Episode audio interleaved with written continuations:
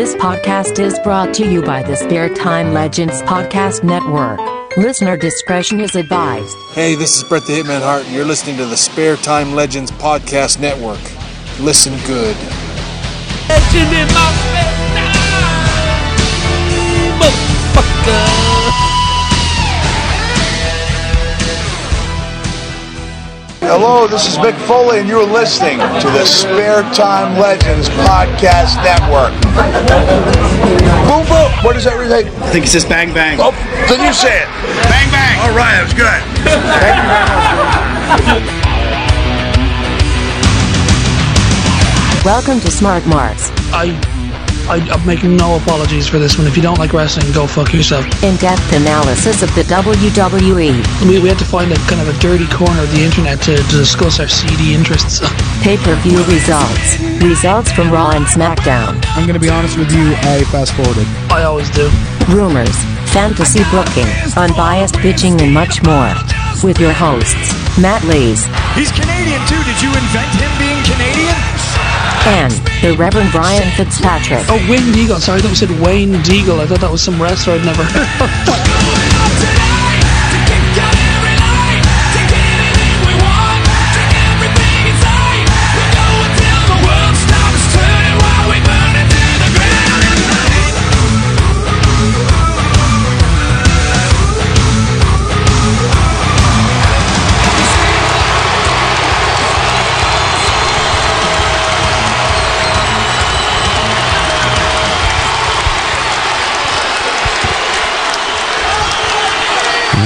wanted me to write his song tonight, but I would never be his mouthpiece.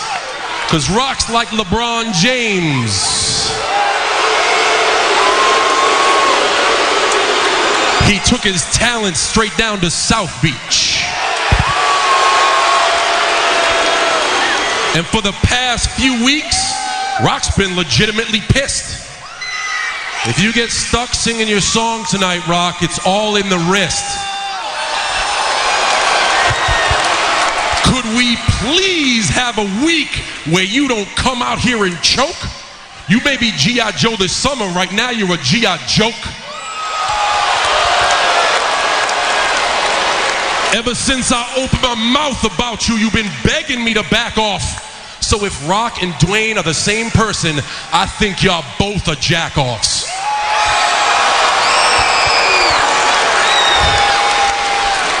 And after April 1st, you won't be making no more movies. You're going to need surgery on your face just like you had it on your boobies.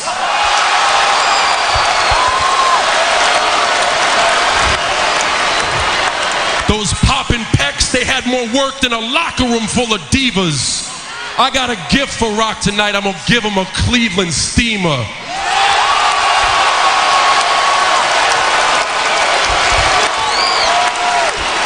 Team Bring It, Team Lost It, and the truth is getting scary. Because they weren't chanting Rocky last week, they were chanting Tooth Fairy.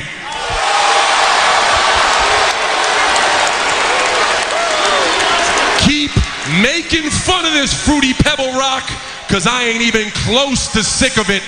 I'm Mr. Kung Pao Chicken, you just Miami Fried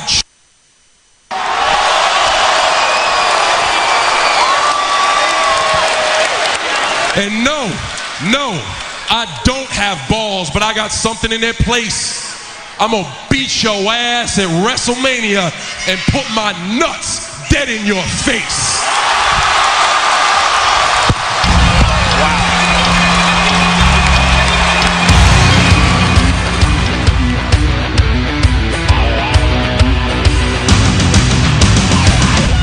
WrestleMania Countdown, 3 weeks. Your hosts, Matt Lees and the Reverend Brian Fitzpatrick. Huzzah! Welcome, ladies and gentlemen, for the week of March the 12th, 2012. We are only 20 nights away from the grandest stage of them all, WrestleMania. That's right, welcome to Smart Marks. It's me, your boy, Matt Lees, and I'm here as of every week with the Reverend Brian Fitzpatrick. How you doing, sir? I'm actually going to change my name to Brian Attitudinal Fitzpatrick for this week. All right, with my guest Brian Attitudinal Fitzpatrick. What a horrible word. That's one of my beefs with this week too.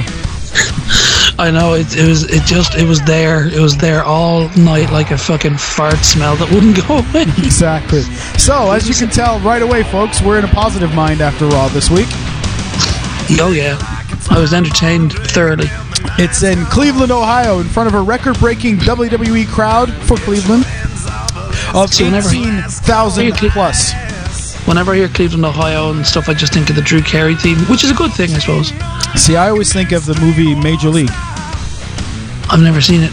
Yeah, blasphemy, sir. And oh, disgraceful. I think it's the only funny thing Charlie Sheen's ever done, isn't it? Hot shots. Oh, yeah, you're right. All right, let's call it even then. so Raw emanates tonight from Cleveland, Ohio. Like I said, in front of 18,000 people. Jerry the King Lawler is in the ring right away because this week we were promised a rock and rap concert. Scale of 1 to 10, how excited were you for the rock and rap concert? Um, I ha- I didn't remember. I had to be reminded that I had seen the previous rock concerts when he was a heel. I think he was in Cleveland again, but I don't remember giving a shit then, and I didn't really give a shit now. No. um, it was yeah. If I'd been, if I paid money for this so-called concert alone, I would have wanted my money back. Completely agree. John Cena is first up. He is com- he comes out in his old school thuganomics gimmick. Uh, you Word know, yeah, word life, right? with the big chain around his neck with the lock on it. He comes into the ring and basically busts, uh, well, not really a freestyle, but an a cappella rap uh, in which he says things like, If you forget your lines, rock, it's all in the wrist. Um, you may be G.I. Joe this summer, but tonight you're G.I. Joke. Uh, this is a, this is a question I have. Does does John Cena actually have a lack of testicles? Is this an actual thing? Because it's gone beyond just you know joking about someone. Oh, you've got no balls. They're being so specific that I think did he have them removed or something? I don't know. Uh, Eddie Phoenix, Sam, if you're aware of that, let us know. You have the inside track on these kinds of things. You're Yeah, on the case. You let us know if Cena has balls or not. Because he is completely playing along at this point. Yeah, yeah, I don't have balls. I get it. Yeah, yeah. You know, like it's gotten to the stage where it's like, yes, I, Jonathan Cena, might not have testicles, but in fact, I will. Like it's it's that it's way too um, just uh, he's, he's saying it too much or something, and they're and they're they're saying it in too many too many in, in plain English too many times, as opposed to just being some sort of throwaway insult. you wouldn't be saying that this whole program is getting a little bit too repetitive, would you, Fitzy? Not in the slightest. No, not not at all. I'm very excited for the biggest match of all time to to happen. That's right. Which, um, yeah. Anyway, uh, Cena also says that tonight he's going to give Rock a Cleveland steamer. yes, that was funny. Now, did you look this up on Urban Dictionary like I did? Uh, no, I think Tenacious D helped me with the definition of Cleveland Steamer ten years ago. Nice. Well, since last week, No, all I want you to do is what is it? What does he say? Is uh, um, is climb up on top of me and squeeze out a Cleveland steamer on my chest. Two, three, four. Give it no, no, fa- not a fantasy D. nah, they were all right. They were all right. They had like one or they had like one or two songs. You know what I mean? They had one great album. I would say was the first one. Yeah, and then they made a great film, didn't they? Oh no, they Uh, didn't. No, they didn't. No, they didn't. So, uh, for those of you who don't know, a Cleveland steamer involves the act of wrapping saran wrap or cling film around somebody's face, taking a shit on their face because the poo would then build up steam on the other side of the saran wrap. That, ladies and gentlemen, is what Cena said he's going to do to The Rock on the PG edition of Monday Night Raw. Oh, I thought it was just taking a shit on someone. No, I looked it up, Fitz, and apparently there's a there's a whole different level of shitting on someone, and the Cleveland steamer is an actual thing that you know involves the saran wrap and all that. When he- okay, when they said lay it out in my chest, I just assumed okay, dumping your shit, and I thought the steamer came from the fact that you know, at least in the words of Richard Pryor, steam be coming off a horse shit, Jack. You know? so um, I thought maybe that translated into all forms of fecal discharge. fecal best line of the podcast so far fecal discharge um, so he also says they blanked him out on this they, they they blocked out the words but he also calls rock he says i'm kung pao chicken you're just miami fried chicken shit Uh, there was uh, was that the part that they beeped out. There was a there was a longer series of words they beeped out at one point, like Yeah. maybe three or four row. Yeah, uh, maybe uh, the only part I noticed on the take that I watched was the Miami Fried Chicken shit piece. Um, right. So that's basically, you know, he did a good job. I mean, he he had people doing the O face, you know, the face when you hear a really good rap line. Yeah, uh, the Osn- Yeah, the old snap face. He had people happy that he com- he talked about the Cleveland Steamer, and all the Cleveland people were like, "That's named after us." Yeah. A, que- a questionable honor if ever there was one. Yeah, that's that's right. He walks out of the ring. Scene is done. They show a video teasing that Taker and HBK will be face to face tonight. And then I thought one of the best moves of the entire night was to have Vickie Guerrero start speaking before the Undertaker's music was finished, because she got heat for that. Yeah. It also gave you the um the, the hilarious insight into the possible hypothetical universe where Vickie Guerrero plays the Undertaker. if there are infinite worlds, as some people have hypothesized, there's one where Vickie is the Undertaker. That's that's one. Rest in peace.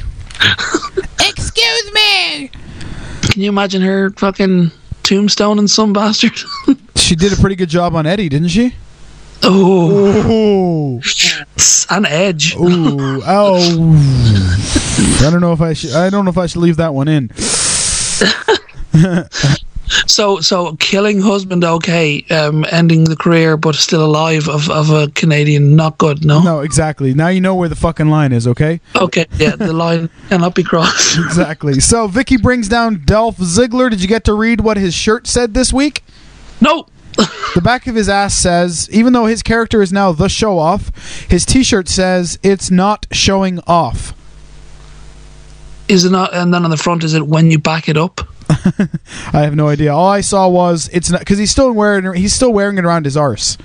Yeah, I don't. I don't know why because he's never going to sell them like that. I mean, you know, garishly pink shirts could sell if they if they had something funny on them. I mean, it looks kind of vaguely Miami Vice ish. Yeah, ish. He uh, he's So- actually he's doing a thing on Twitter where the first X amount of people at each show to buy that shirt get a meet and greet with him.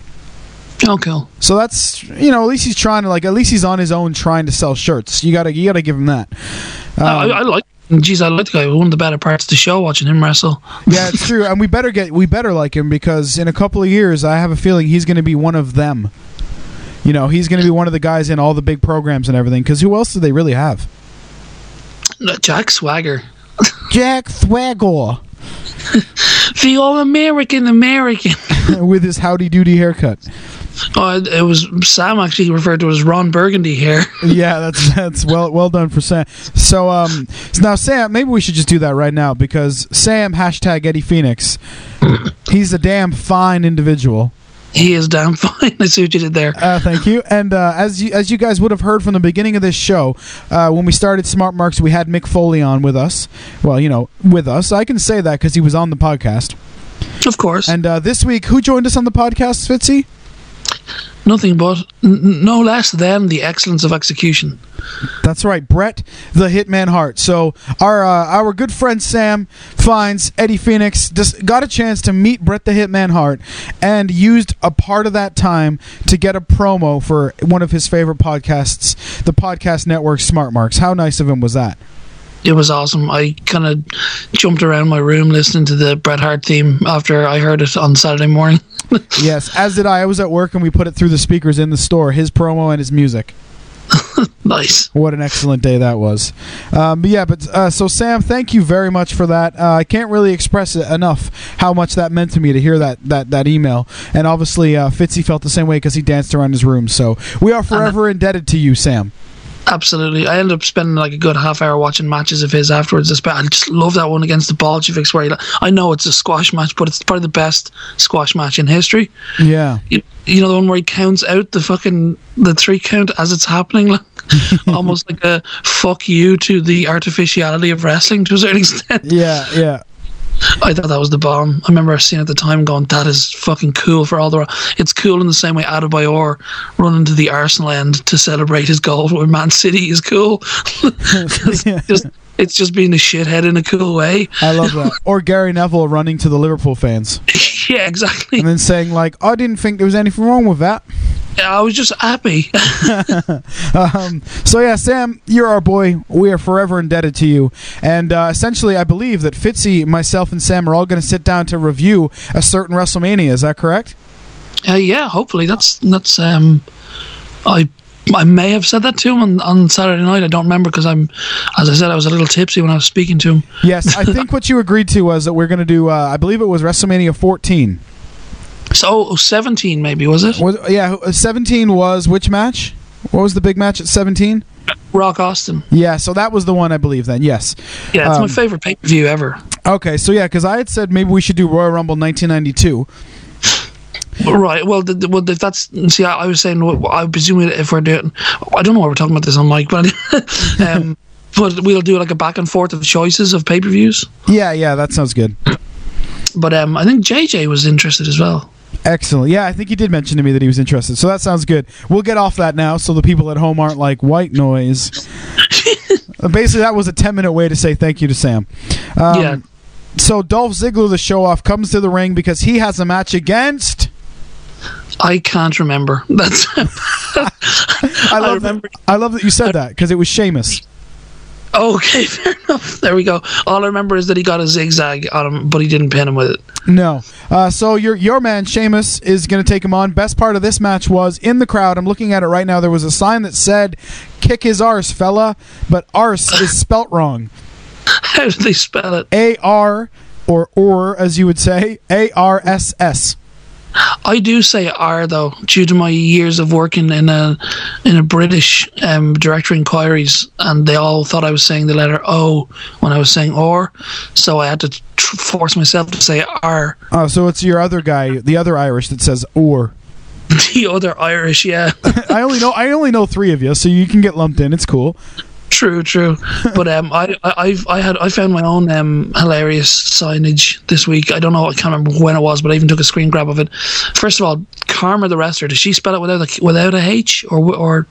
I think in, in WWE they spell it with an H because they started as the word harm and then molded that logo into karma. Okay, because someone had a sign that said, and I quote, K R A M A, as in Kramer ate my hosky.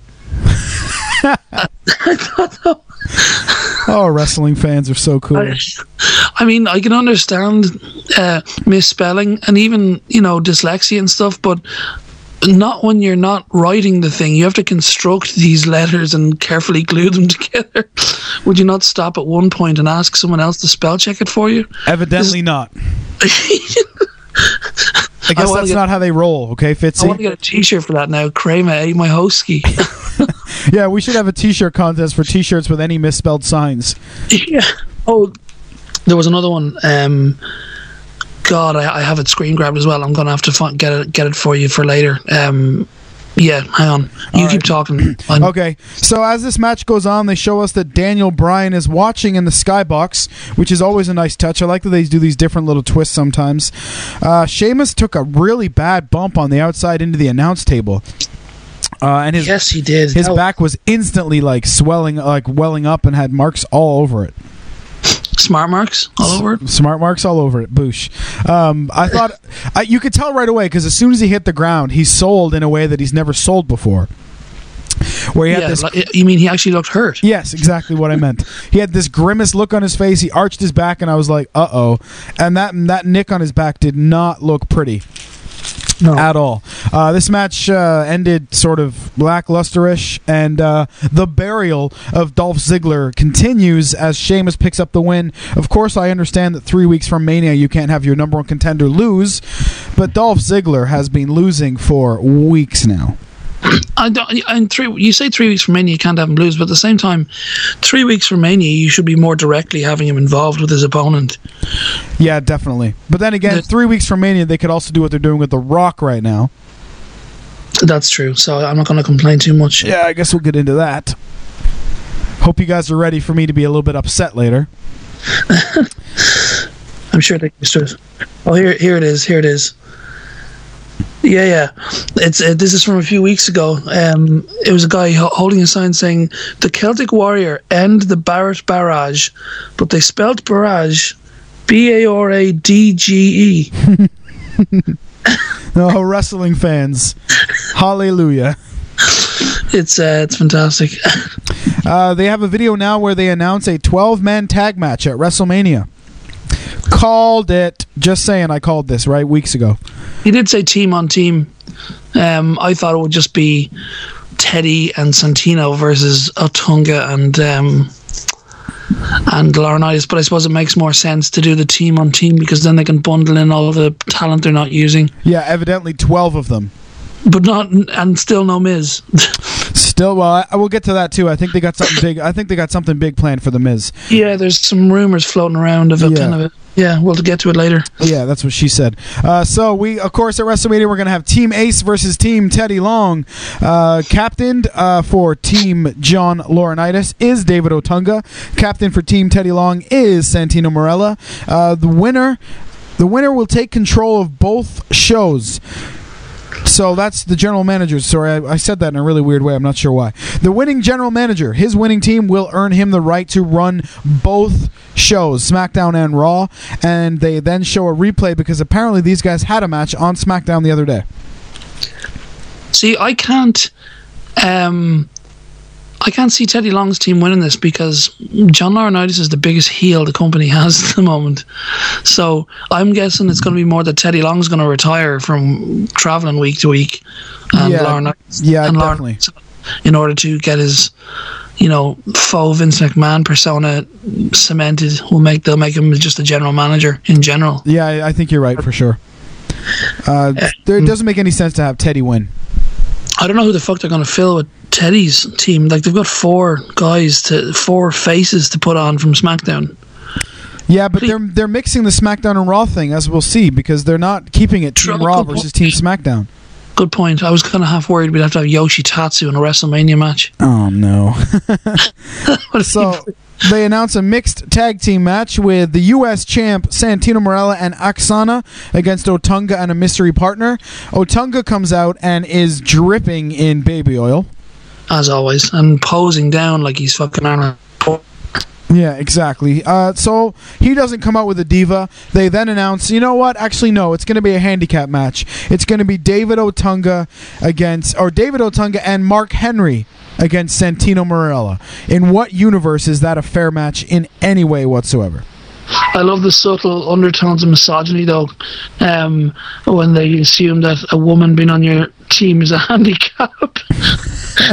Well, they eliminated her from the match, though, didn't they?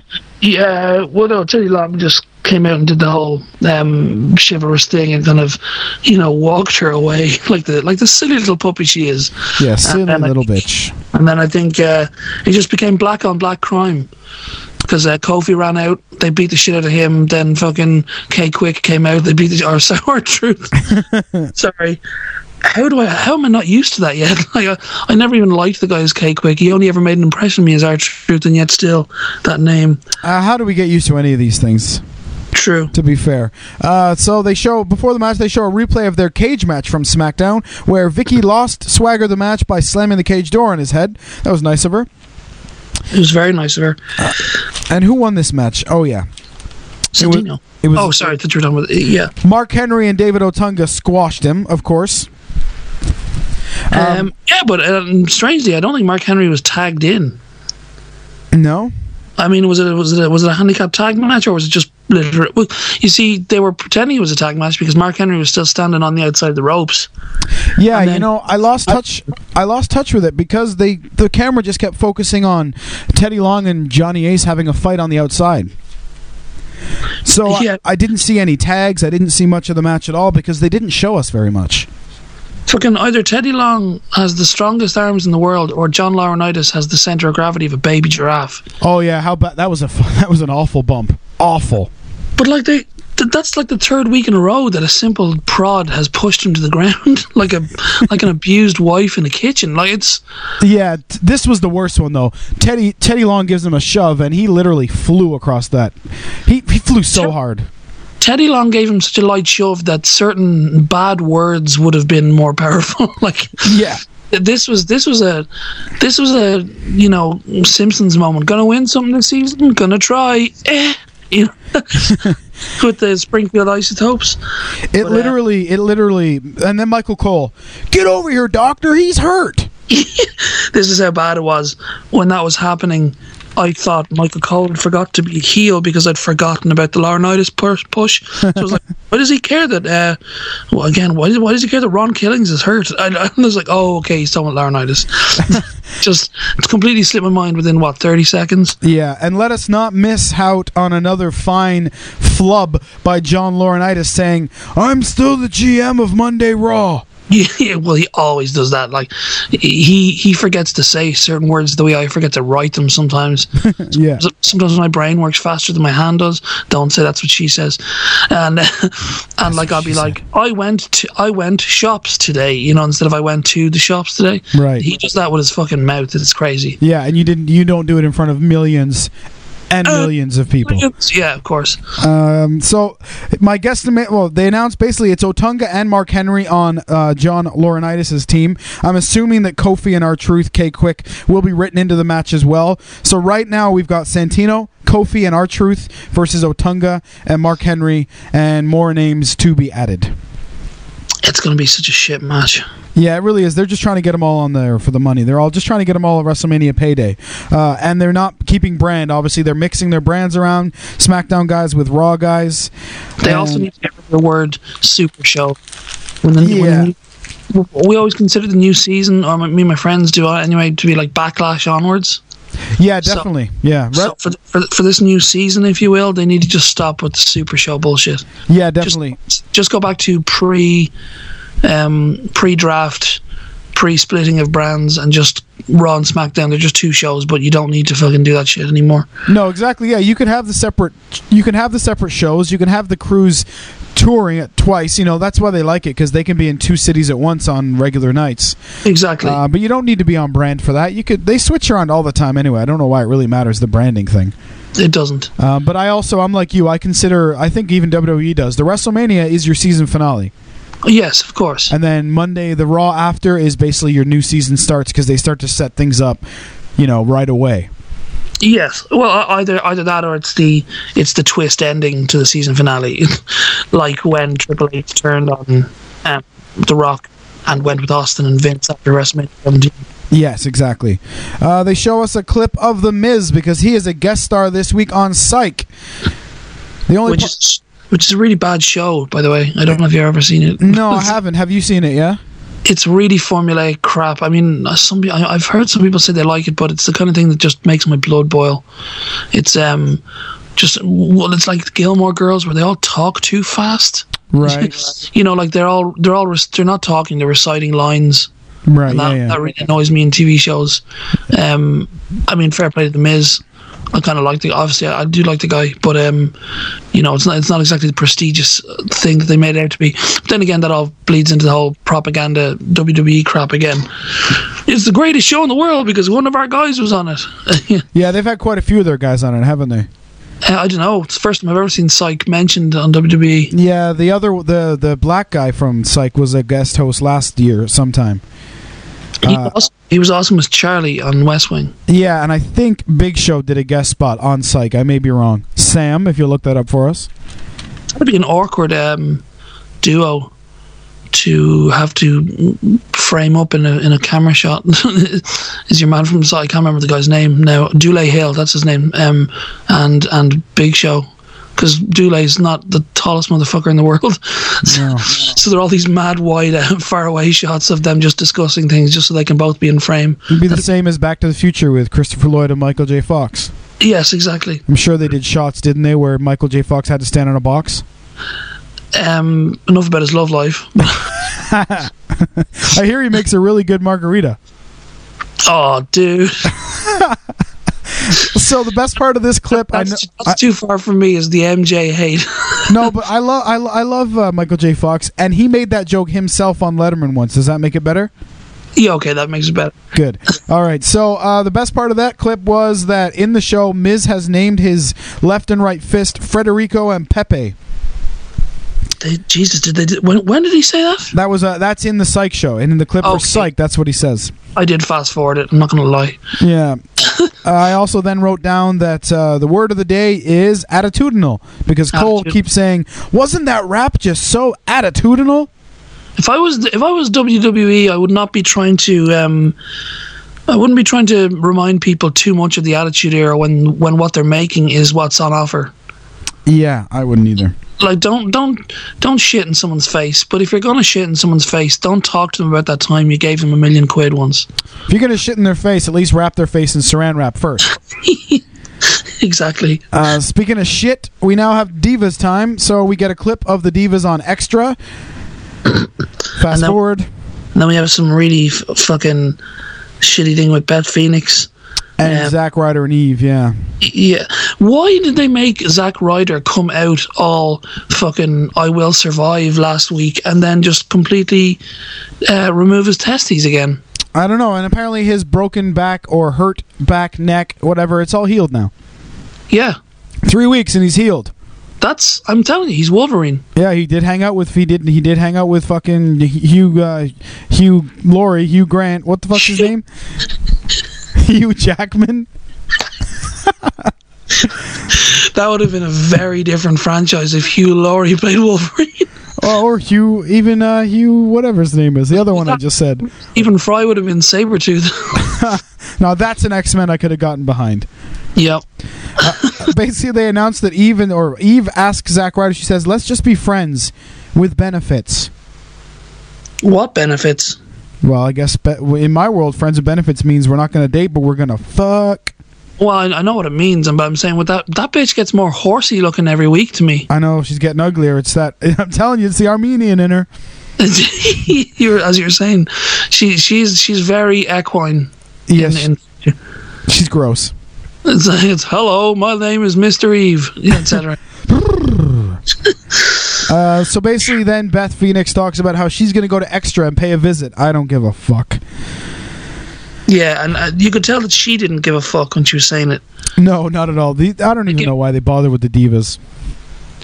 Neither do I, to be honest. I don't know. I, know that probably makes me sound like a piece of shit or whatever, but uh, I mean, there was a. I'm trying to. I'm trying to remember. Did I even care when it was? Like I watched Molly Holly wrestle. I watched Chyna wrestle to a lesser extent. Trish Stratus. Like Trish Stratus was the was the the low end of quality. And when I'm talking about quality, I mean the actual ability to wrestle. Like Trish Stratus used to be the, the base, and now she's considered a great wrestler because of people like the fucking Bella Twins and shit. But back in the day, I would have watched Molly Holly wrestle because she could take a bump, and she could throw a few moves together. And as my friend Barry would have said, she had an ample caboose. so like there was some at least you know it was it wasn't quite quite the get a beer match that it is now. Do you know what I mean? Oh yeah, exactly. And it's not really it's not a sexist thing. I don't care that they're women. I care that they can't wrestle, they don't give them enough time to do anything and they don't give them good storylines. You see, I, they, they, they, they suffer because of being women in the, in such in, in the in the way that they're getting hired because they're good looking women. Like you you would never have that with ma- male wrestlers like John Laurinaitis or whoever is actually in charge of that kind of thing. They wouldn't just hire pretty boy model guys who had no idea how to wrestle because that's not marketable. But they think that all the guys in the audience want is a piece of ass to look at so they don't bother hiring someone who's able to wrestle. Like I, I've heard, I'm pretty sure AJ is actually pretty is a pretty good wrestler, for, isn't she? Well, yeah, they have a couple of good I mean, they got rid of Gail Kim for fuck's sake. Gail Kim was pretty good. Yeah, she, She was she's better than some of the dudes that are wrestling now. absolutely. So the fact Uh, that you could have had Gail Kim, Beth Phoenix, Natalya, and Karma in the same women's division, That could have been a fucking good WrestleMania match. exactly, and even Natalya, they're burying her with the fart gimmick.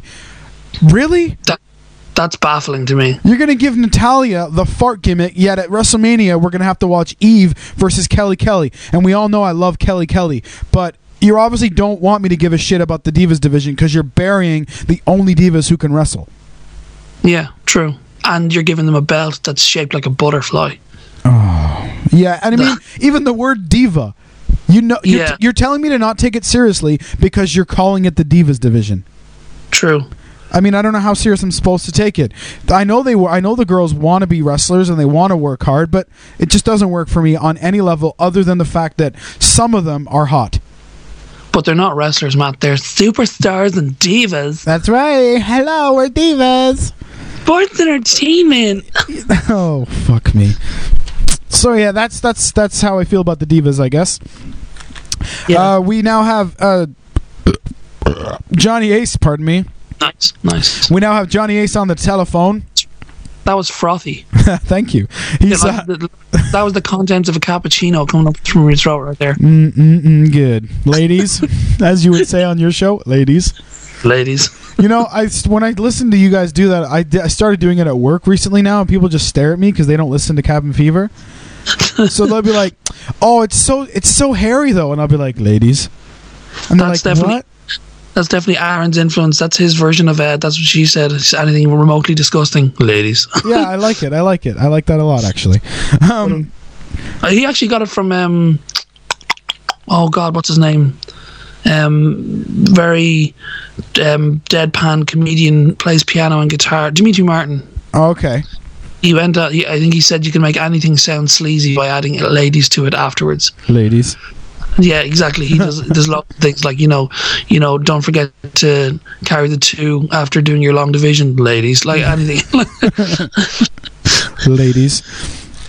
Uh, so now we got Ace on the telephone talking to somebody, one of the board of directors apparently. Miz interrupts him. Miz is upset that he's not on WrestleMania. Miz does not want to be a modern day Paul Orndorff or a King Kong Bundy. You know, because you know they this did. is the, this is the WrestleMania thing you're talking about, where they don't, where they main event one year and don't exist the next. Exactly. I believe like the year after King Kong Bundy wrestled Hulk Hogan in the main event, the next the next year he was in a match against midget wrestlers, I think. I d- actually, I'm, did I tell you I downloaded an episode of like Worldwide Wrestling Federation from 1977, No. and it's the, it's the first ever appearance of Peter Maivia. Wow. Uh, and it's actually got re- midget wrestling in it. It's That's only 45 or 50 minutes long, and Vince McMahon presents it like it's a like it's horse racing. That's um, cool. And he's about seven years old. That's outstanding. it is, but they keep calling him Peter Maiva. Oh. They uh, they didn't get Maivia um, correctly. I'm gonna have to try and get send you a copy of that actually, because uh, yeah, it's it's it's it's a delightful kind of museum piece. Sounds interesting. Yep. You know what doesn't sound interesting is what I'm about to read to you. Because Okay. Johnny Ace is talking, and uh, Miz comes in with James Roday from Psych, and uh, basically he's complaining that he's not on Mania. He's saying, "I won last year in the main event. Why aren't I on this year?" I like how he's hinting at I won in the main event last year because that's going to lead into my prediction uh, or everyone's prediction and the rumor. Um, Ace tells him, "I tell you what, I'll give you a match tonight, and if you win, you can be on Team Laurinaitis at WrestleMania." Excellent, says CM, uh, says the Miz. Who's his opponent? CM Punk. And again, they're in, in so much as you can bury a champion. They're kind of burying CM Punk the last two weeks. Oh, he hasn't wrestled in the main event segment. He hasn't been in the ma- like the last segment of Raw in weeks, has he? It's crazy. Like, So the guy's got the fucking strap, He's your champion, and I and think he's all. Well, I think the thing that he did with Jericho would have been a better cliffhanger for an oh fuck moment than what they actually ended Raw with. True. With fucking yeah, fucking fluffed lines and Queen and Queen's worst song. Yeah, we'll get into that. So basically, he's going to take on CM Punk tonight. Uh, James Roday had a good little throwaway line. I don't know if you caught it. When Miz left the room, James Roday said, "Yeah, you will get oiled up, buddy." Yeah, yeah, I did enjoy that actually. That was good. And Uh, he was he was he, he was actually pretty good backstage, which goes to show that um, behind the scenes bits would be better if they had actual actors involved. yeah, exactly. And he was actually really good as a ring announcer too. Yeah, he was natural and he was kind of funny, and you know he had timing backstage. And then when he got on on stage, he was like completely comfortable. Then again, he probably couldn't wrestle for shit, so you know there's a trade off. Yeah, he could be a diva. yeah. They give us a video clip, and you know who's up next? I got excited for this. This is my only pop of the night. Brodus Clay. Oh right, I thought you were going to say something else. Yes, I did get genuinely excited. That's right. marked out. As they go to commercial, they promise us that Brodus Clay is up next, and we're going to take a slight moment here, Fitzy, for the listeners at home, and we're going to play the Brodus Clay theme song. Somebody call my mama.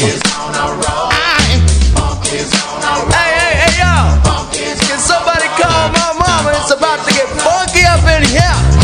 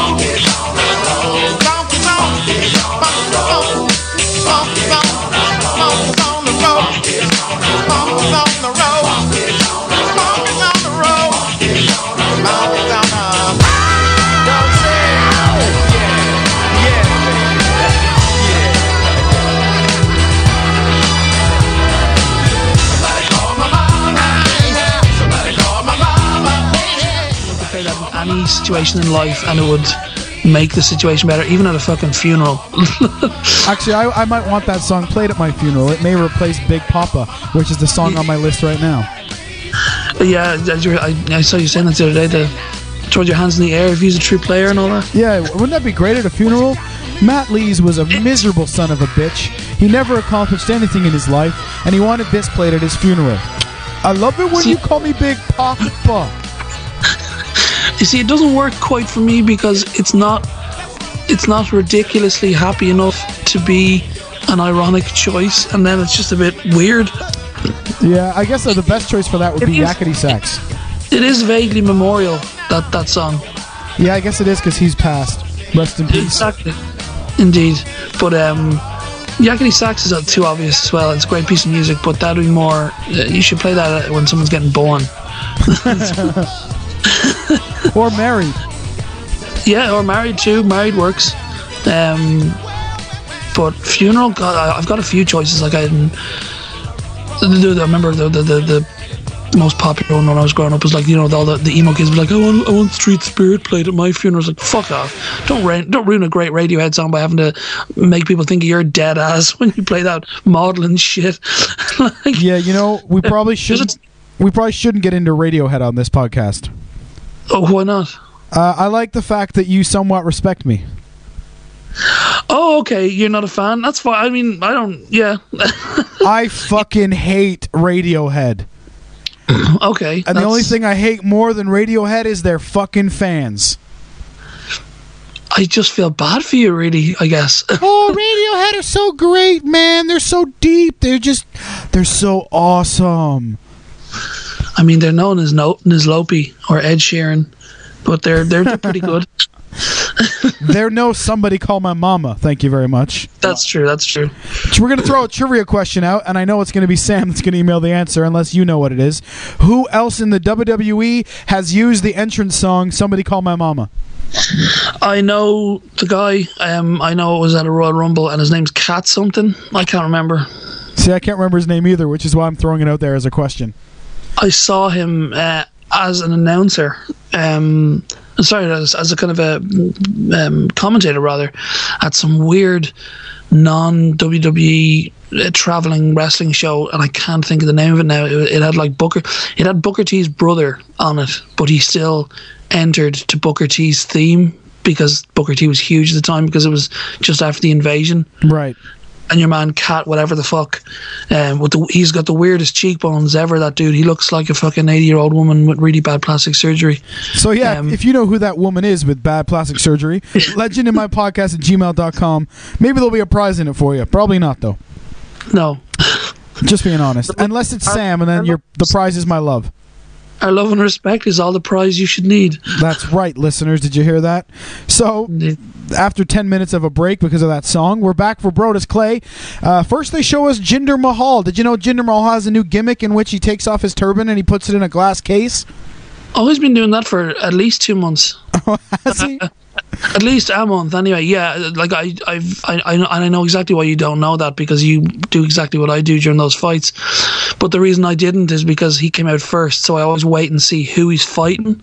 right. Because Sheamus, I know it'll just be him getting the shit kicked out of him. So I'm like, I'll watch Jinder Mahal getting the shit kicked out of him by Sheamus any day. But if it's actually someone he, I think he can beat, I'll skip. Yeah, well, you know what? All, all my wrestling knowledge leads me to believe that this match between Jinder Mahal and Brodus Clay is going to be a fair, well fought, competitive wrestling match, yeah? Yes, sir. I've been watching wrestling my whole life, and this is my prediction. So Brodus Clay comes down to the ring with his two dancers, one of which, by the way, is a former loser on the Tough Enough show. I don't know. I don't know who I like more, um, the Funkasaurus or the ladies he brings out with him. Quite frankly, Ladies, they're half the interest. they are indeed. He uh, he was able to get his pants off on time this time. I'm still not convinced that he did because I think that's the stomp that the explosion's meant to happen at. Right, so he's getting it all wrong still. Yeah, exactly. Uh, he wasn't as smiley this time. He wasn't as goofy. I noticed that some of the things were gone, like the "Should I get him?" and also um, he's definitely been given dancing lessons because the powers that be realize that he has the worst rhythm of all time. Yeah, exactly. And I know that Vince McMahon, I say I know like I know, but apparently Vince McMahon was not impressed with his in ring work either. Really? Well, how could he be? There was nothing to be impressed with. No, especially not tonight. Two moves. Although I will say, because, and the only reason I kind of noticed the difference was because Mark Henry did a big splash um, on, I think it was uh, R-Truth. I had to stop myself saying K-Kwik there again. Um, but he did it and it was really pathetic because it was it was it was so obvious. He just landed on his knees and then lowered his chest onto R-Truth, as opposed to you know at least make it look like there's some kind of impact.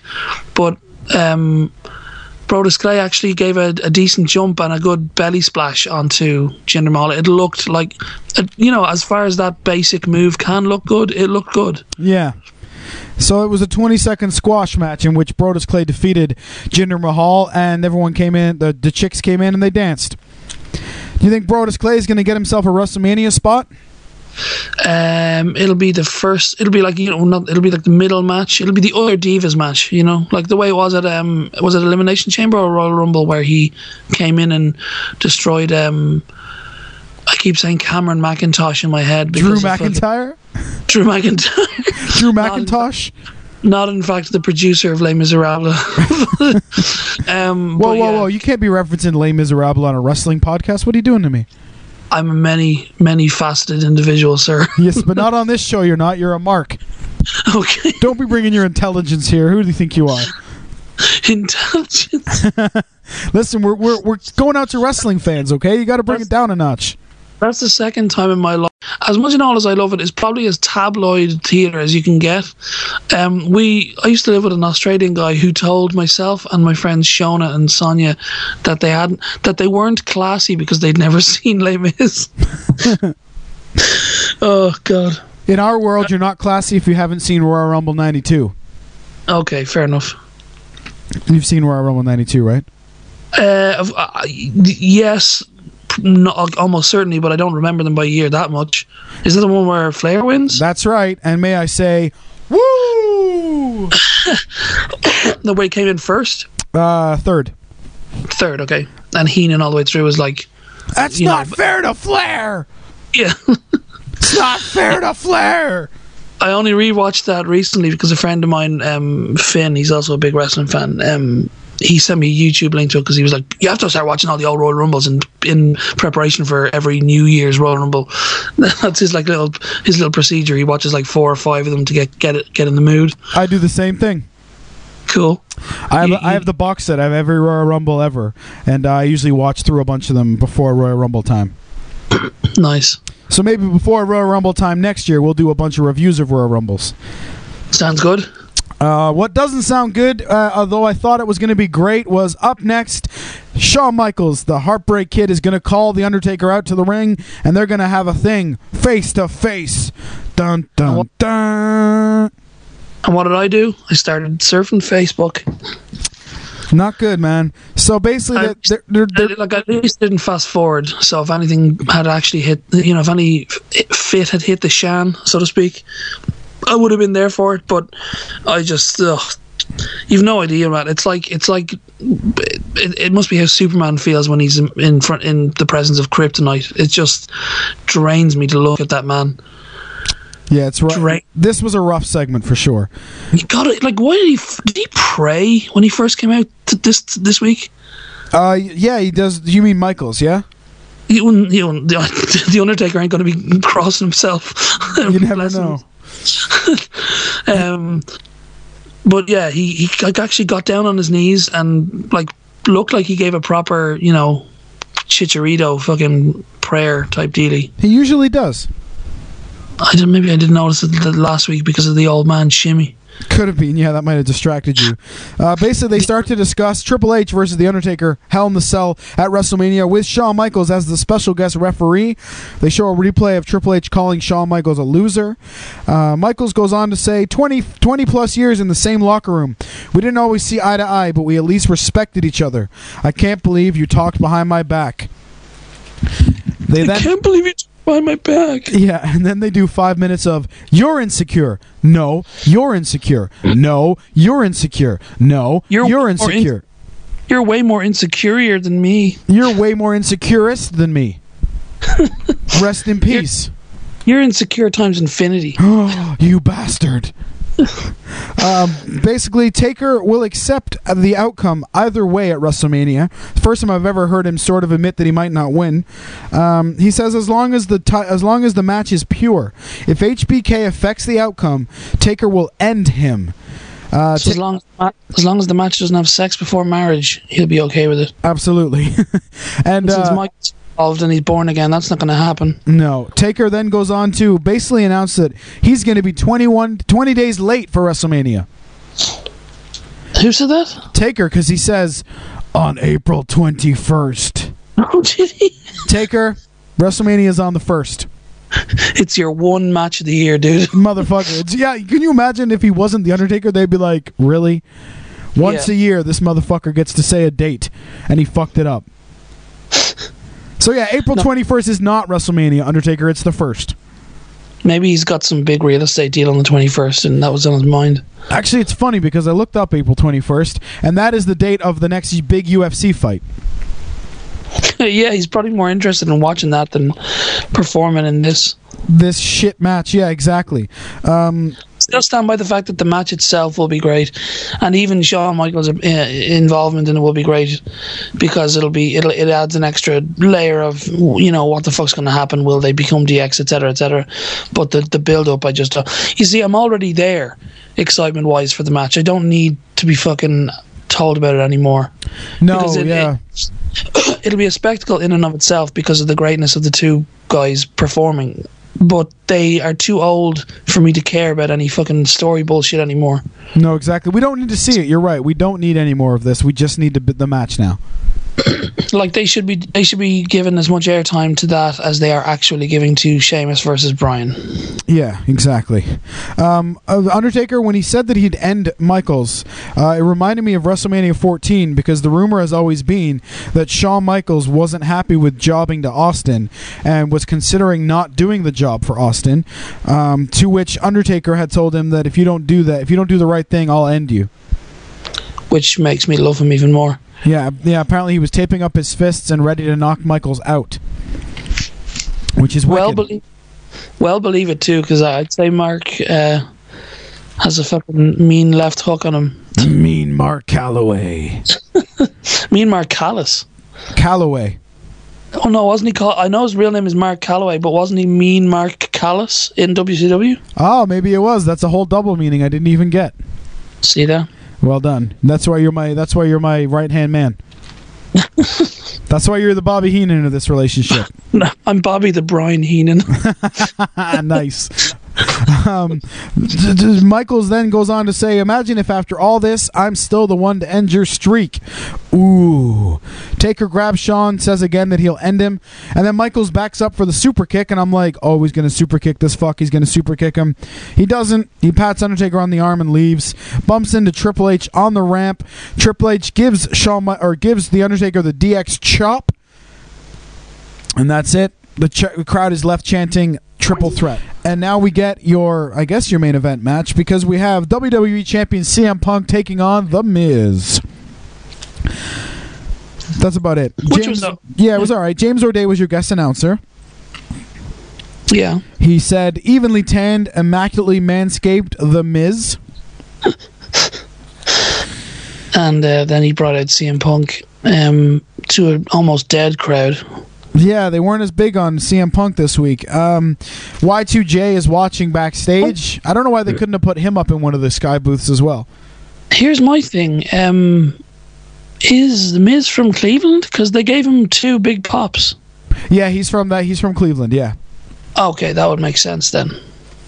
Uh, yeah, they give him a pretty solid match. And again, if The Miz wins this match, he gets to join Team Laurinaitis for WrestleMania. And after all that build, they get The Miz to tap to the Anaconda Vice.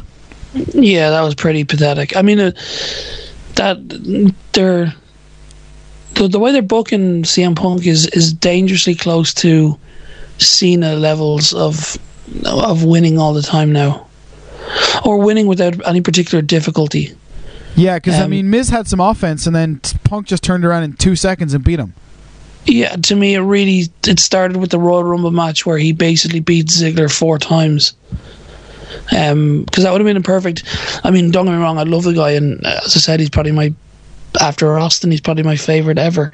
Um, but the way they the way they had him beat Ziggler, you know, make him tap or or be pinned for more than three seconds three times, then that would have been a perfect opportunity for him to lose because then he could have done the whole I you know you done me wrong song um, storyline. But they just made Ziggler look weak. Basically, killing any momentum as a heel that he had, and they kind of stagnated Punk, and he hasn't kind of kicked out of that yet, despite a few good mic um, promos. Yeah, with, it's with Y2J. Yeah, it's not good. They get uh, basically Miz get Miz taps out. My th- my problem with that was if you're trying to win for a chance to get into WrestleMania, then why would you tap? They should have had him lose to the GTS or get knocked out. Like him tapping to this just made him look so weak. True. I mean, I know it's a submission hold. I get that part, but he w- WrestleMania was on the line for him, and he taps like a bitch. Like a bitch. Um, basically, after the match, we get Y2J. Chris Jericho pops up on the Titantron, and he Maybe says, that's, maybe that's what it means to be Miz. I don't know. "Be miserable." Oh, I see what you did there. Thank you. Uh, Y2J in his pure sarcastic best on the Titantron saying, Yeah, congrats on your big win. Yeah, good job. Uh, he then says he's got a big secret. A big secret. To an episode of Sally Jessy Raphael. Oh, say that again. Which was uh, maybe that's is that a reference that goes over anyone else? I said and then it turned into an episode of Sally Jessy Raphael. Ah, go yes, again. it does. Yes, I got it now. The first time you said that, it was a little bit uh, filtered and Oh, okay. um, so yeah, he's got a big secret, just like you know Jerry Springer or Sally Jessy Raphael. Uh, Punk, you're straight edge because your dad is a drunk. Alcohol is in your blood. You'll become a drinker, and I'll push you over the edge. The pain you feel for wanting to drink can only be soothed by all those tattoos that you get. I think this is a great angle. It's interesting, all right, and it was the first time you actually see Punk's character have any sort of vulnerabi- vulnerability. Yeah, exactly. And I know, I know, Punk has used this angle before in ROH. Um, Yeah, I actually saw a video of it. Obviously, afterwards, you know, someone dug it up and put it on YouTube against Raven. yeah, and he was using it against Raven, saying, "I hate you because you remind me of my father." Wasn't that what it was? Yeah, and he was like, I didn't know it wasn't normal to bring an old style into the bathroom when you went to take a shower, and all this. I had to look up old style to find out that it was a beer. I thought it was a gun. Uh, it's, it's it could be. Um, it was a good angle. It made Punk look a little bit human. Um, he sold it really, really well, looking frazzled. Uh, we move on from Yeah. that to. Uh, did you get the ad on the version that you watched? The commercial. Um, remind me. Maybe David, did, didn't. David Otunga Law Offices. Yes, is that that can't be legit? That is not some cheap way to make money off of. No, I, I, I, I, I hope it's not, and I assume that it's not. But it basically says if you have Twitter, you have a lawyer in David Otunga. Uh, I'm then wondering if we can tweet him and find out if we can make any money from suing him for being the most boring member of a faction that included Heath Slater. Oh snap! I'm wondering if you'll if we can make any money on that that fella. Well, I'd like to try, but there was. Excuse me. Oh, sorry for yawning. No, that sums up Raw perfectly this week. there there was a painful sincerity to that segment. Like I, I, I obviously I leaned more towards the, the, the, the thought that it wasn't real, but the way they were selling it was really unsuccessfully uh, executed. If they were trying to make it look like some sort of fun thing, it did look. I mean, it looked too legit for me. Too legit, too legit to quit. no MC Hammer references are allowed. If I can't do Les Mis, you can't do MC Hammer. Fair enough. All right, I'll give you that one. Can't touch this. Uh, so next up, they've got another match that we've been all looking forward to, I suppose. Jack Thwagor with his Ron Burgundy haircut. Fuck you, Cleveland, Ohio. Did he still have? Did he have the Jack Swagger? Did he still have the haircut this week? I didn't notice. Yes, he did. It was. You see, it wasn't. Like I think his hair is starting to get used to being in that position, so it didn't look quite as crazed. Uh, like I think it was the first time he probably combed it to the side five seconds before he went into the ring last week. Yeah. Um, so it was still there, but it's it it looked a little bit more choir boy than insane seventies television anchor. Absolutely, and that shows you how much attention I paid to this match. Uh, nice to see. Nice to see his opponent Randy Orton back though. As an aside, running moves really piss me off when the run is completely uh, pointless to the move. Like you know, like running against the ropes or something. Like the swagger bomb to me does not need a run up Right. because it kills all the momentum. Yeah. like the Kofi Kingston uh, punch. I don't know why there's a run needed for that, or even the people's elbow, I suppose. But but the, the, every time I see the swagger bomb, it makes it breaks wrestling's thin membrane of suspension of disbelief for me. Yeah, and Cena with his you know f- his five finger discount, whatever the fuck it's called. Well, yeah, that that, that I mean, I, I can never uh, believe anything that he does really. No. Um, five the five moves of doom ruined that for me. I just wait for that to happen, so that if it's a small match, I know it's over, and if it's a big match, and he does the five moves of doom early on, I, th- I know then that I can get a proper match out of him after that. Yeah, you know, uh, Hogan was another good one for the five moves of doom. You know, True, but I was six at the time. That's true. so I, I, I never liked Hogan, but I didn't know why at the time. yeah, that's fair. Uh, Randy Orton takes on Jack Thwagor. Uh, basically, this is just a build for Randy Orton Kane at WrestleMania, uh, which has now been officially announced. Um, they show a couple of recaps of Kane and Randy Orton doing their back and forth. Pretty quick squash match. Randy Orton wins, and then Kane's pyro goes off, but no entrance from Kane. Uh, they then announced that next week John Cena is going to take on Mark Henry. How excited am I? Woo! Yeah, and I it's don't, funny. understand, I don't understand why they would announce that the week before either. It's not even. I, I, don't know. I- Is that are they going to try and bleed the Laurinaitis feud into that, or, or, or I mean, what what what does it serve? You know what I mean? To to put him in a match a week before WrestleMania against a guy who's big enough that if he botched it, he'd fuck him up. Yeah, there's nothing in it. It's going to be a two minute squash match of some kind, I'm sure. Or the match doesn't even happen. There'll be some kind of. I don't know. Like five minutes of doom on Mark Henry. Do yeah. they do they literally just want to put the last nail in his push's coffin? Maybe that's maybe that's exactly all it is. It's very strange. Um, speaking of nail in the coffin, it's time for the rock concert. Jesus. I wrote down the word boring. Yeah. The Rock comes out and he first announces that we have a record crowd for the WWE in Cleveland. Then he shows us that he has goosebumps. And I wrote down same old shit. Do you know, and do you know what really pissed me off with this section? I really, really, really like the song Jailhouse Rock. and that did not help at all. it was it was just a butchery of it. It was awful. Like, it's, one of, it's one of those songs that can get me up in the morning. Do you know what I mean? Right, yeah.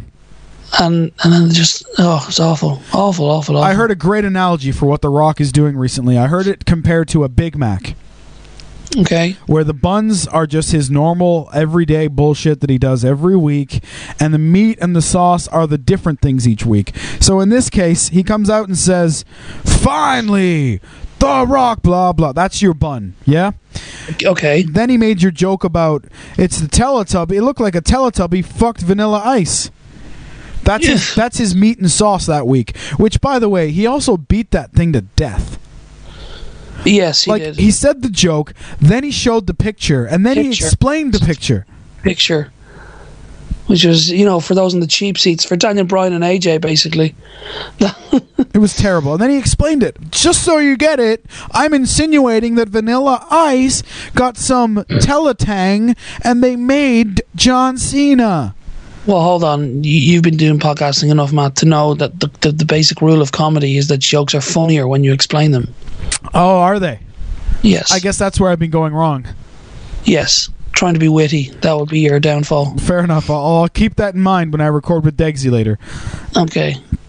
I Um, imagine you have explain more to him though than most. That's why I fed that one to you. Um, so yeah, basically back to the sandwich analogy. So that's your bun is the finally. Then you get the new section, which is the Teletubbies. That's your meat. Then you get the millions. Yeah, I'm not gonna. I'm not gonna take part. okay, that's the middle part of the bun. You prick. Uh, and then the next section of meat and sauce is The Rock has an acoustic guitar, Fitzy. Yes, and he's gonna sing some Cleveland rock, I guess. God damn it! So he does a version of of Jailhouse Rock, but he changes it to because Cleveland rocks. The lyrics have clearly been written to him by Brian, his writer. He's reading them off the thing the whole time, and he sings the same song three times. And plays two chords, maybe. I think it was three. To be fair, as a guitar player, I can't give him total hate. He does play three chords. Okay, but they did sound like Wonderwall changes uh, in that like one finger moves each time. Oh, absolutely. And you know the way you know the way Wonderwall when you when you play it the way Noel does, it's essentially, um, you know, it's the same fingering. The whole don't, no, that's what she says, but it's ladies. but it, but it is a masterclass in minimalist movement. Like if you wanted to save energy and play a song at the same time, you'd play Wonderwall. Yeah, you're not wrong. Um, and and and he's and then like some of the chords were interchangeable. Like he played the wrong. chord. Like when you only have to do three chords, or as you say, three, you should at least remember what which ones to play at which time. Yeah, and he has a big trouble with singing and playing at the same time as well. Yes, I noticed that he went out of rhythm an awful lot, and um, yeah, it was oh, it was just awful. I'm I'm glad you agree because I thought I was afraid I was going to come on today and you'd be like, "Oh, the Rock's finally back" or something like that. No, fuck no. He offended me as a wrestling fan because, well, let's start with the musician part. I'm a musician. He insulted me as a musician because the song was fucking shit. Yes. It was terrible. He didn't even do a good job of it. The lyrics were okay, but th- three times in a row the same song? No. Just make it one big song and don't stop in between so that the crowd can blow you a little more. And stop saying that they're true stories. You're not fucking. What's that comedian's name? Tom something. Who cares? And you're also not fucking Cena's mom. Yes. Um, I'm actually yawning here as I'm thinking about it. That was a strange one for me as well. Like, uh, y- uh, as we would call them in Ireland, your ma jokes. Yeah, it's Um, sad. But yeah, very strange one. I Uh, mean, I, I, I like the way he, you know, used like wives and mothers, and yet John Cena was able to do far more damage without getting cheap. Yeah, Cena did it in what 30 seconds, and Rock gave they gave Rock 20 minutes. Yeah. Uh, so yeah, that's how he offended me as a musician. As a musician, here's how he offended me as a wrestling fan because I've heard this. I've heard this attitude already online. I think he's just phoning in at this point. He is riding on the fact that Cleveland is sold out because of me. Mania is going to sell out because of me. Mania is going to do more money than it's ever done because of me. I don't have to put in any effort. That's what this felt like. I agree. Although Jim Ross would not agree with you. He, he was on the Legends of Wrestling show recently, and he was like, uh, "I want to talk about the young young guys in the back and the the, the, the, the guys on the internet saying you think Rock is phoning it in. The man is a stallion. Like he, he's hilarious. He's like he's a physical man. He's gonna work out five days a week, come out and give it his all every week. It's in his blood. And it's like, Jr. Come on, just sell some sauce. Yeah, I, I love Jr., but I don't agree with him on So that point. I. I. I love him, but he he's obviously toeing the company line with regard to that one. Yeah, Rock's just phoning it in for sure. That's what it feels like anyway. Uh, and if you needed any further proof that Rock wasn't putting his full effort into it, it He came up next.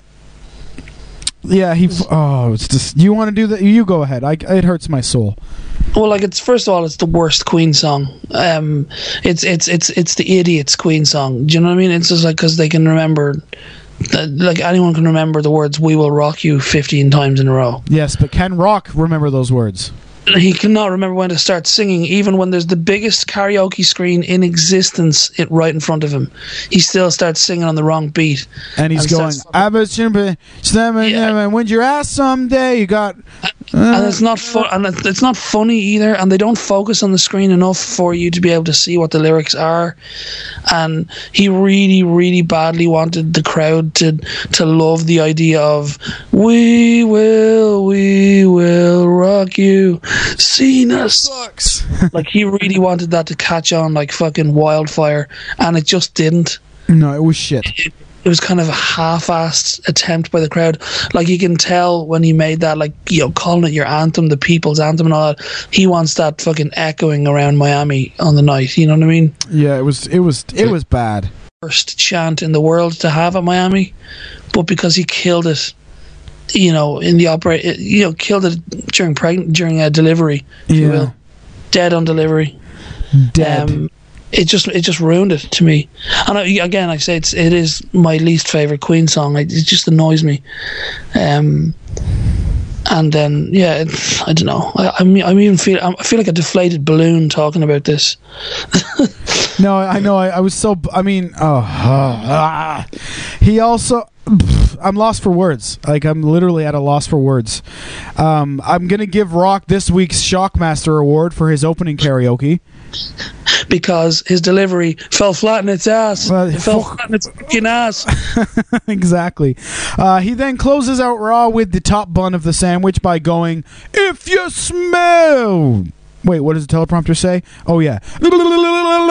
If what the Rock is preparing, cooking, If you smell the deuce, the rock is dropping. I smell it and it smells like shit. Absolutely. So as Raw ends this week, Cena is on a strict 3-0 win so far. Oh, like yeah, easy. I mean, it, it's not. I can't believe it's been as one-sided as it has, considering that it was so. You know, like John Cena couldn't couldn't buy a fucking vowel, um, you know, all all year long, and now all of a sudden it's Yeah. like. It's like it's not even like he has to try anymore. The first week when he came out when Rock was in satellite, is you know the vitriol was pretty impressive, and I was like, okay, that that wasn't too bad. And then when he came out and ruined Rock with the continued trending moment, that was when it first it cemented it first for me. It was like Cena's kicking his ass on the mic. Cena's kicking Mister Mike's ass, Yeah. and now with this fucking rock band bullshit is just fucking weak tea, insipid shit. It is. Now let's go. Let, let me be devil's advocate for a moment, if, if if I may. What if that's the plan? What if Rock is so good that he's deliberately being bad to put over John Cena?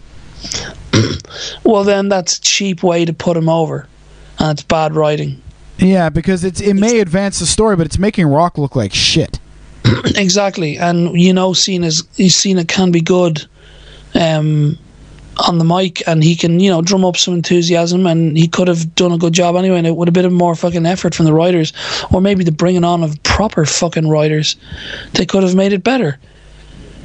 Yeah. Like you, you could have won. You could have written The Rock looking bad without the, like the Rock. Ro- the Rock doesn't look bad in terms of the reality of the storyline. The Rock looks bad as a as a performing person.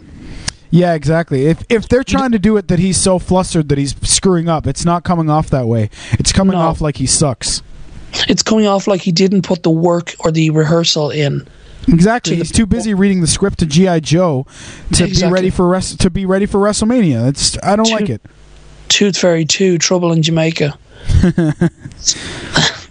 So that's it- that's my. I mean, maybe they're faking it. In which in which case, he's a fantastic actor, I guess. I don't think so. They're No. not smart enough to fake it that that uh, convincingly. No, absolutely not. Uh, this performance by The Rock was embarrassing, and I'm going to have to apologize to one of our listeners, Smithy, who's a huge Rock fan. But even as a fan, Smithy, you must realize The Rock is letting you down. like I, I, I, I The Rock was never my favorite, but I always thought he was pretty fucking kick ass back in the Attitude days. Um, so it's not. So I'm not coming from a place of you know I, I'm not looking for him to fail. I, I remember The Rock at his best, and The Rock at his best is you know pretty damn good. So um, this is not his best, not by not by a country mile. No, this is awful. And the the, the part that's going to bother me is when we get to Mania and the crowd are still screaming for Rock and booing Cena. Yeah, which was which won't be fair or won't won't be won't reflect what has happened in the month leading up to it. No, exactly. I mean, if I wonder though. Wonder. I wonder. I wonder if it hadn't been his a home crowd, which American home crowds to me, I don't understand the the, the definition of what your home crowd is because he was born in Hawaii. He, he went to college in Miami. That's not a hometown to me. No, I guess the hometown for wrestling is whichever town the announcer reads you from. Yeah, Death Valley, California. Exactly. Parts unknown. Yeah. Parts Unknown is lovely in the springtime. Have you ever been? No, Really. I'd I'd like to check that out sometime. They have they have lovely uh, parks, uh, nice beaches. And dudes running around in face paint. They're hard to find though. The the face paint or the trees? Oh well, no, being parts unknown, there's very few maps. So Yeah. So that little parts unknown bit that we just did was more interesting than this week's Raw. Yeah, pretty much. Because mean- we're hilarious. We are zing. Uh, what was there? Ten minutes of wrestling on this week's edition. If and there was and there were no actual contests. If you know what I mean. Yeah, there was not. This Raw was dry, considering they've only got three more before WrestleMania. they've sold the Rock um, Cena enough now. They need to. They need to start next week's episode off, and I'm sorry if I sound biased. They need to start next week's Raw off with some serious cult personality, Punk walking out, pissed the fuck off, and calling out Y2J, getting really fucking personal and angry, and then maybe, you know, giving each other a few punches or whatever before fucking they're split up, and then have some fucking good wrestling matches before I don't know, maybe some main event that doesn't involve The Rock singing. Yeah, I, d- I don't know. I hope that's what they do, but that's not what that's not what uh, history leads us to believe. Um, I have a feeling that in three weeks I'm going to be so sick of The Rock that I'm not going to care. I'm just going to want to see Cena beat the shit out of him with a chair. Uh, I'm already there. Yeah, like maybe that's where they want us to be. Maybe that's the program. They want us to hate Rock's guts.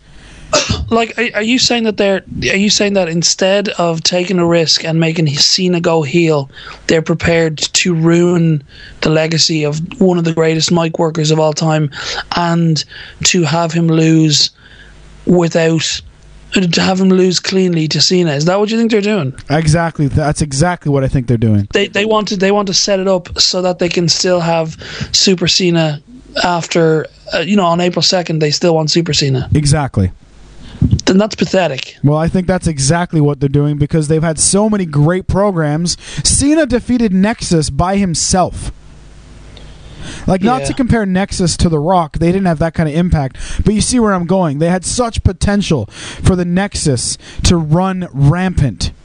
You see, I didn't hear. I, I wasn't watching then, um, but I was vaguely aware of them. But I did hear that they kind of just came out on a Raw one week and just kicked the shit out of everyone. Everyone, they ripped the ring apart. They took the innards of the ring apart. They beat up the sound crew, the cameramen. It was amazing. It was one of those angles where you were like, "Holy shit, what's going to happen next week on Raw?" Flash forward to a few months, and Cena beats them all single-handedly. That's pathetic. And apparently there was lots of complaints from mothers, like they were crying kids and shit. Yeah, because it I'm got pretty real. It was good. I'm like, if you got crying kids after one of your shows, you're doing something right. Exactly, but not in I- their world anymore. Now it's I, wrong. Cause I, cause I cried when the Ultimate Warrior ended up puking up green shit because Papa Shango put a voodoo curse on him. I honestly thought I had witnessed a man dying as the cameras cut off. That's it. You know, when you're young, you believe it. I was like, Papa Shango, I think he was fighting one of the Nasty Boys, Ultimate Warrior, and um, maybe Brian Knobbs. Yeah, possibly. Kind of stole one of his armbands, you know, very um, inconspicuously, kind of snuck out into the ring and uh, took this armband. And one of the announcer pointed out, "What's he up to?" And then all of a sudden, Ultimate Warrior starts puking up pea soup. Yeah, that was Um, great. That was the good old days. Yeah. And that freaked me out. Like that gave me nightmares for a week. Uh, hence, and I still remember that shit to this day. Yeah, absolutely. Well, So- you're not going to remember this Raw to this to the, any other day. Oh, I will. Uh, you know, scarring things like that generally tend to stick. Yeah, it's bad. We're only a few weeks into Smart Marks, and I already had the moment where I was like, "Do I really want to review this and then talk about this for a fucking hour?" I've I I I I, I mean I, I I'm enjoying the shit out of recording these as well. But I've I I be, this week I became painfully aware of the fact of how thin my interest in wrestling has been historically when the product gets shit. Yeah, So I'm like, oh man, this is gonna start because talking about it is not never feels like work, but watching it, if it continues like this, is going to feel like work. exactly how I felt this week. Absolutely to a T. Exactly how I felt. I was just like, "What a shit product." We've got some hard road ahead of us. I think. Yeah, absolutely. We'll we'll get through it together. Absolutely, we'll be here for each other. Sam will be here for us. The listeners will be here for us. This show will stop being a review uh, show and more like just a kind of a support group, yeah, absolutely. Like Vince McMahon's Battered Wives Association. I'm Brian Fitzpatrick, and I'm a wrestling fan. Hello, Yeah. Brian. It's been 12 weeks since I've watched a Raw. But I still do a review show every week. yeah. So I realize it's tempting, uh, tempting fate every week when I do this, but I just can't stop, you know? Yeah, you know, I think it might be fun if we do a review for Raw before either of the, either of us have seen it. Like, oh, some sort of fictitious Raw where everything that we wanted to happened? Or No, no, like where we just straight up do a guess. Like we record next week's Raw review before Raw, and then see where we come off compared to what we thought they would do. Well, I'm, I'm gonna. I'm not gonna lie to you. If shit like that ever happens, I'm gonna start guessing that Koko B. Ware comes back as a heel, and and forms a tag team with Papa Shango. exactly. that might be more fun than this week's Raw. Demolition will reform, but instead of him playing Smash, he'll be the Repo Man. But for some reason, he'll still be in Demolition. I love it. Brilliant. Sounds great. Well, ladies and gentlemen, that's this week's Raw. We sat through it. I sat through it twice for you people, so I hope you appreciate it. Um, like I. I know, like we both just said, we love get we love talking about it. We love doing the podcast about it. But phew, this was a rough Monday Night Raw this week, and to only be 20 days away from WrestleMania, not the best way to have us feeling right now. No, I mean, two weeks ago I was psyched about WrestleMania Yeah, you were, and now this week's Raw, you're just deflated instantly. because they've because obviously the, the Punk match is the one I'm most interested in, and they've they gave very little airtime to that. Uh, they at least they left it on a cliffhanger, which is why I think they need to start with it next week. But the Sheamus thing, they've done nothing for. The Rock, they've just killed. Uh, It's rough. Johnny Funkman and fucking Theodore are going to be fucking, you know, fighting with avatars next week. Or sorry, it's it's just I don't know. How do they do it? I don't know. It's it's the reality of it setting in, isn't it? Do you know what I was? Lo- I was looking like the lineup of like WrestleMania five or something like that. Um, and there was like fifteen matches in that motherfucker. Yeah, this one's going to be six, seven matches tops. That's going to be it. That's crazy. Because you What got, they do- well, you What got. do differently? Were there were there were there lots of squash matches in old WrestleManias that I don't remember? I, I don't know if the, I mean I, I'm sure there were a few more squash-ish matches, but I also think the matches were shorter. Um, you got to think Cena and Rock are going to go 40 minutes. Yeah, You got to think uh, Taker and Triple H are going to go 40 minutes. true. So I mean, you're, you're already over an hour, and that's two matches, and WrestleMania is an hour longer. I suppose at least that is that is one of the only things I am clinging to. I think Punk and Y2J, Taker and Triple H, and Sheamus and Daniel Bryan can at least be three good matches to watch. As long as they don't bury Daniel Bryan and Sheamus, I think they're going to open WrestleMania with that. Yeah, well, they probably will, but at least Daniel Bryan is a really good wrestler, and Sheamus is a really good brawler type wrestler. So I think, and he can take a lot of punishment. So I think that'll at least be it'll be it'll be fun to watch, even if the build up is for shit. Yeah, exactly. It'll be it'll it'll be better than the Rock match, I bet. But yeah, of course. But see, I never even liked The Rock in the ring. I think that's why I never really liked him as much as I liked Austin. Because the re- I loved Austin because I, a I think his mic work was better. I don't think it was as good. It was better, and every everything I've watched in the last year, like kind of reacquainting myself with his old stuff, has just affirm, reaffirmed that for me. But his ring work was better, and he wasn't like Rock was Super Cena. He would give you a few open hand slaps, and then he would get the shit kicked out of him for ten minutes, and then he would do a spine buster, a people's elbow, and a rock bottom Yeah, exactly. he Um, wasn't a wrestler. He wasn't a dominating wrestler. He was a seller. He Absolutely. was always a seller, and that's why I really started to get sick uh, sick of him and Triple H's feud after a while because it would always wind up just being Triple H kicking the shit out of him for seventy five percent of the match. Because Triple H is the opposite of a, of a seller or a guy who takes hits. He he always gets the upper hand in fights He just beats people up. like like his it, I, I love Triple H, but his, his most hated move of mine was the, you know, the um, Irish whip to kind of a knee, Yes. Where it looks like someone's gathered some momentum against him and they've thrown him against the ropes, but then he hits them with that knee, and then they're gone again. The amount of times he used that to kill momentum in fights and uh, therefore kill your interest for another two minutes until they can maybe build up the momentum again was painful. Yes. But with but with Austin, he's a bit more like Sheamus in that Austin would kick the shit out of all and sundry. He'd lose sometimes, he'd win sometimes, but he wasn't spending ninety percent of the match on his back. No, and after watching both, they've done a they've done a Rock documentary recently and an Austin one. I've and I watched, watched both. yeah, I've I watched, both. Um, I've watched all the matches on both as well. Doesn't The Rock come across as really fake in his in his? I was saying that to to Smithy, the the the Rock fan. Everything he does is like he's on Entertainment Tonight. Yeah, absolutely. Yeah, It's, I just love the WWE. This is my family here, you know. So much fun. That's one of my most hated phrases with, with fucking famous people. It it was so fun, or they were so fun. Yeah, It's such such a bullshit pure line. Whereas Austin, uh, in in his documentary, was you know it was like he was talking to like a WWE cameraman who's worked there for years, so he knows him well. Yeah, exactly. And Austin even like teared up a few times during his.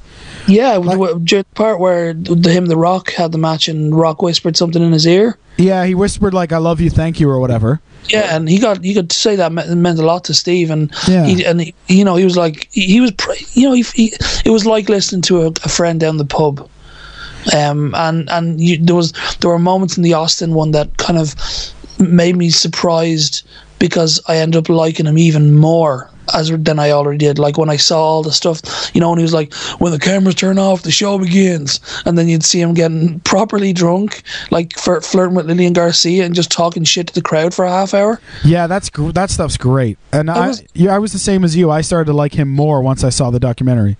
Because obviously I always loved him. As I said he's always my favorite, but I just didn't believe I could like him any more than I already did.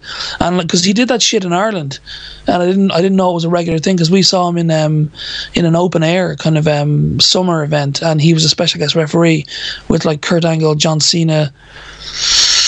hmm, Drinking Guinness in Temple Bar and all this stuff and getting drunk and he was like I, I went into a bar and I had a Guinness. I had one pint. What? Two pints? What? You know and it was it was kind of your money's worth kind of thing. Yeah, apparently he did that for his whole run when he was huge. Every arena, they would get stuck behind for a half hour to an hour with him just hanging out with the crowd.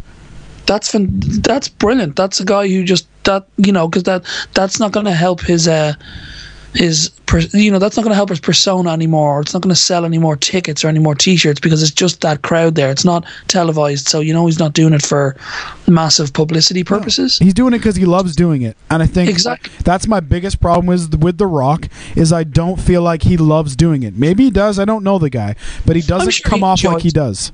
I'm sure he enjoys it. I don't think he thinks it's an. I don't think he hates doing it. But what he, what he has, the thing that has happened to him in the years that he's gone off and become Mr. Hollywood, is he has.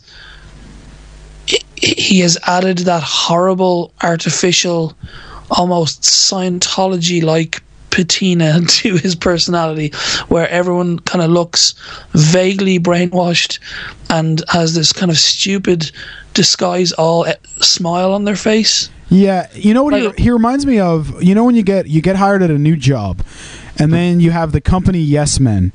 You know, and you go into a meeting and they're like, "This is the greatest company in the world to work for. I drive a Ferrari. I love it here. I'm so happy. This job fulfill, fulfills me." And everybody in the Yeah. meeting is thinking this guy's full of shit. That's what I get from The Rock. I get I get the same vibe from him when he talks about the WWE and his time there in the documentary that I do watching Tom Cruise talk about Scientology or defend it. You know that that just that glazed um uh, soulless look in his eye where he, where it's almost like he's he's saying this by rote like he's learned it off by rote and there's n- there's nothing behind the eyes No, at all. And the first moment I got that from him on this return was when he talked about Zack Ryder, and he was in the ring and he did the whole, yeah, yeah, Zack Ryder, the woo woo, I love it, I love all that stuff, yeah, yeah, I love it. yeah, that was pathetic And I was like, that's all- that's bullshit. I know you just made, I know you're reading that. you're just pandering to the crowd. exactly. Well, uh, if you remember in that moment, you're talking about the bit after Survivor Series that wasn't televised, aren't you? yes, exactly. And he was doing the whole Yeah. Zack Ryder, woo woo woo, I love it.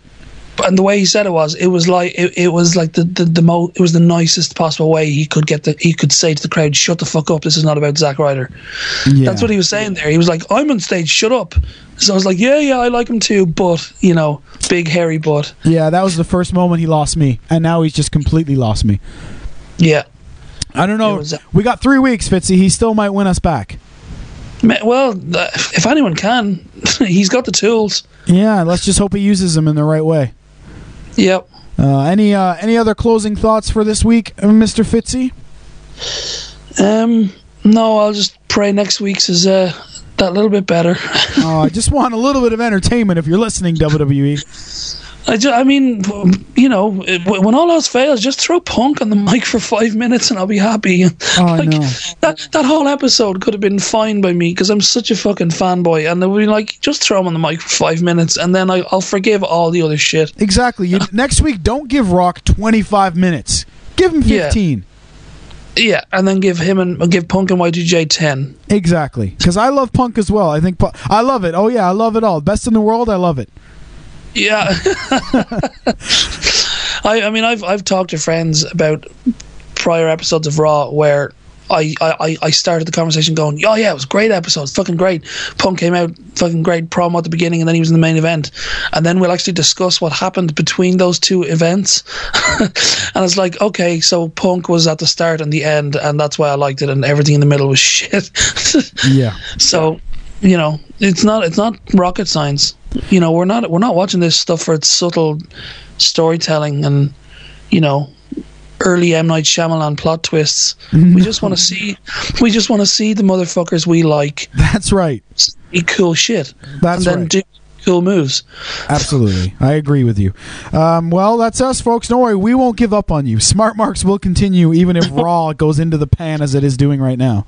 Even if it turns into us just crying.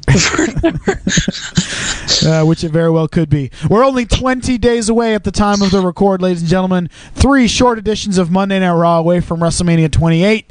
I'm like a two for excitement right now. um I'll give one point for each of the matches that I think will be interesting, so I'm at a three. There you go. and there's no need to even break down which matches there are because I'm sure everybody already knows. Yeah. Well, there you go, ladies and gentlemen. That wraps us up for another edition of Smart Marks. You can email us, legendinmypodcast at gmail.com. I, I was trying to go out on a positive, excited note, but I just don't have it in me right now. Hey, hey, at least we got Bret Hart this week. That's true. You know what? To make myself make ourselves feel better, we'll close on the Bret Hart promo as well. and his theme, perhaps. And his theme, indeed. All right, folks. So as you can hear, Bret Hart's music starts to fade up behind us. This has been another edition of Smart Marks. He's been the Reverend Brian Fitzpatrick. I've been the grumpy self, Matt Lees. We would like to thank you for listening, and we will see all you dirty, dirty cunts next week. Say goodnight. Stay, stay attitudinal. Oh, you son of a bitch. Hey, this is Bret the Hitman Hart, and you're listening to the Spare Time Legends Podcast Network. Listen good.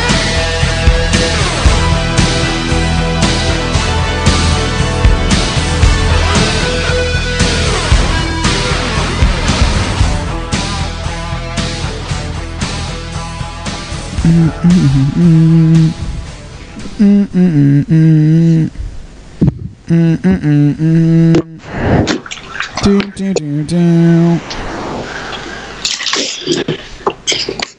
is up. My time is now. You can't see me. My time is now. It's the franchise, man. I'm shining now. You can't see me. My time is now. In case you forgot a fellow, That's him. I'm still hot. Knock your shell off. you didn't learn the song, did you? Franchise, and, st- and I stay under you fighting. Plus, I'm storming on you chumps like I'm thunder and lightning. Yo, I'm hot. You never catch me in the next man's sweater. If they hate, let them hate. I'll drop your old clan. Lay your ass down for the three second tan. And I didn't have no teleprompter, Rock.